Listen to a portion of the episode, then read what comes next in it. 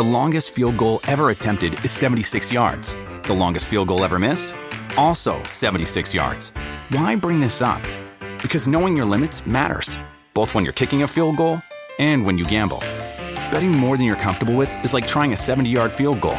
It probably won't go well. So set a limit when you gamble and stick to it. Want more helpful tips like this? Go to keepitfunohio.com for games, quizzes, and lots of ways to keep your gambling from getting out of hand.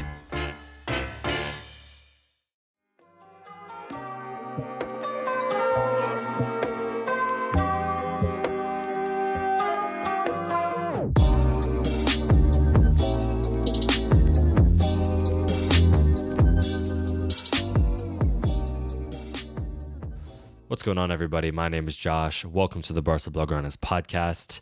Hope you all had a wonderful holiday break with some friends and family. Hope you got to spend time with those you care about and those you hold dear. It's a good time for reflection around the holiday season, especially when we get into uh, New Year's and kind of the, the flip of the page of a, of a new year, a new decade in this instance. Uh, people always come up with resolutions. Personally, I find resolutions a bit uh, distasteful. I think goals or something along those lines is more more appropriate because you can set you know you can actually measure them and you can track them. Like setting a goal about just like be healthier is kind of or the resolution and like that that's strange. How are you going to track that? And maybe some people can live off of that. Most can't. And so i do find resolutions funny though. I think uh most people like we kind of get the memes of them now. They're mostly short term kind of you just convincing yourself you're going to do something better. So I did want to do a uh, I wanted to do a Barcelona New Year's resolutions edition. Uh, this is going to be a bit of a sh- like we're not going to do a game preview on this one. Uh, you know, oh, come on. Uh, we're going to do just resolutions for 2020 for Barcelona. I have four of them. I think they're all obtainable. Not really. And uh, we're to get into it. Hang on. Let me let me just drink a little water real quick. All right. So, first resolution not treat transfers like a piece of cheese. Uh, this was one of my favorite stories from the week. Uh, this, this one's more of a joke. Um, well, all these are kind of you know, whatever. So this week, uh, Matthijs de Ligt's agent said that Barcelona treated him like a piece of cheese. Uh, the quote was Barcelona thought Frenkie de Jong is coming. de Ligt will arrive as well. They treated him like a piece of cheese, as we say, but the reasons they wanted him there were wrong. Did they believe a player like Piqué was going to leave his spot in the team? In Holland, they almost believe Barcelona are a Dutch club, not a foreign club. They saw this transfer almost as sacrilege. They thought he had to go there.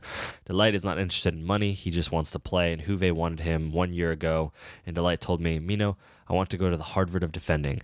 And so that's why we chose Juve to graduate. de Ligt's agent, Mino Raiola. So, uh, you know, I mean that that's a good New Year's resolution. Don't treat transfers like a piece of cheese. I don't actually know, right? Like we don't know how true this is, um, but we have to say, just don't treat transfers like a piece of cheese. Maybe like you know a piece of salami. But I have to say, after the the plentiful holiday season of Christmas and New Year's parties, I'm a little tired of those soggy pieces of cheese that, like, if you get to the party 30 minutes late, you know they set the cheese plate out about 30 minutes beforehand, so the cheese is a little soft. It's a little room temperature by the time you get there. But the meat's still fine. Now, theoretically, maybe the meat has the same shelf life out in room temperature. I don't know. But it does taste better than a nice lukewarm piece of cheese. And so, Barcelona don't treat transfers like a piece of cheese. Resolution number two. This one is more. This is obviously far, far more important. Uh, get rid of Ernesto Valverde and choose a future, not a present, is what I wrote down. Um, I think when big clubs get rid of managers, they often choose to replace them with whoever the most high. Like, uh, look at the Premier League recently, right? Like Everton snagged Ancelotti. Ancelotti clearly, I mean, is clearly settling. He wants to work. Um, like David Moyes is a classic example of that over the years. Like don't just hire the the most recent mercenary who's out there, who's the biggest name. If you're going to get rid of Valverde, choose an intern, whatever you have to do to kind of ride the season out. And then choose a future. I don't know if that's you know, I don't know if that's I think we talked about Xavi like in the future. I don't know who that is for the long term. I just have to say like don't I would be pretty disappointed if Barcelona fired Valverde after some poor Champions League match or a couple poor La Liga performances, and then they hire someone who all the press releases say is the future. They signed him a three year deal, blah, blah, blah, blah, blah, just a big name. And then we're kind of stuck in the same position. Like, I hope that they, if they do choose to fire Valverde or amicably exit the relationship, that they choose a more patient path and a path that is more directive towards a coherent vision, not necessarily just the, the biggest name out there who has the brightest idea. So, that's New Year's resolution number two. Number three is win the Champions League with an interim manager. Uh, I think this would be awesome. Obviously, winning the Champions League, right? And, and this is where I struggle. This one's probably the most far fetched of the four. Um, winning the Champions League, like the only thing that seems to me like will get Valverde fired mid-season is if they have an early Champions League exit. I don't foresee him getting fired in the season unless that happens. So this one's a bit far fetched. Some some things would have to happen, but I just feel like Barcelona is the perfect candidate for the team that its manager gets fired and all of a sudden they're just they're just way better. like that just they seem like the perfect candidate for that. So Barcelona, if you're listening, I know you are, perfectly target Valverde's firing for like a week before the Champions League semifinals, or however far you think you can get with his with his uh, his his complacent style. Fire him a week before the semifinals. The players are going to get fired up. It's going to be great, and then they're going to win with some interim manager. It's going to be like an assistant or someone, uh, and they're going to win the Champions League. And I, I I think that would be personally a little bit fantastic. So, number four, signing the striker of the future. So this one's a little interesting to me.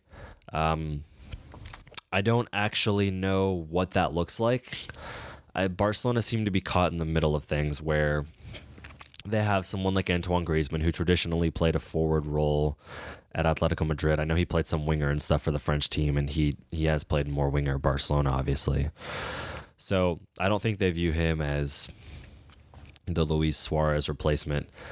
I do think that they I don't think they're ready to just give the reins to one of the young guns. I don't think that they're going to either move for someone or take someone from the academy and just like you know throw them up top. Obviously, I I don't really know what what their move is. Um, they've they've seen a lot of opportunities pass over over recent over recent windows.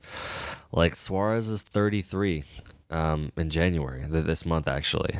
Uh, the, you know, the, a couple of the players that have popped up recently are um, PSV's Donyell Malen and um, Lautaro Martinez. Those are a couple of the names that have popped up. And again, I think this has happened every every summer over the last three years. Excuse me over the last three years, and uh, nothing has really changed. It's just been kind of Barcelona have been linked with all these guys, and then nothing has really, nothing has really come of it. So I don't know. We'll have to see what happens if they do make a move for anyone this year. I do know that um, the most recent little, you know, transfer report said that the priorities for this summer were Lautaro Martinez from Inter Milan, um, a defender, right? Um, the, the delight then keeps popping up. Like I know Andreas Christensen and Diego Carlos from Sevilla are some of the long term replacements for Piqué.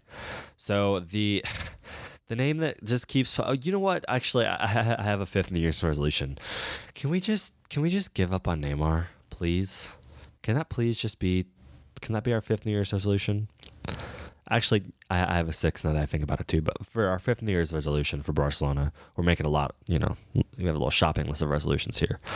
Uh, let's just let's just stop wanting Neymar. Like I don't know if this is actually real. Like they're over the holiday break one of them posted a picture of uh, Messi, Suarez, and Neymar together. They posted a selfie together, and then like you know the last couple days, recent reports you know said that they're willing to pay 180 million to PSG for him. It's it's just weird. Like I don't, I, like Ansu Fati's been great.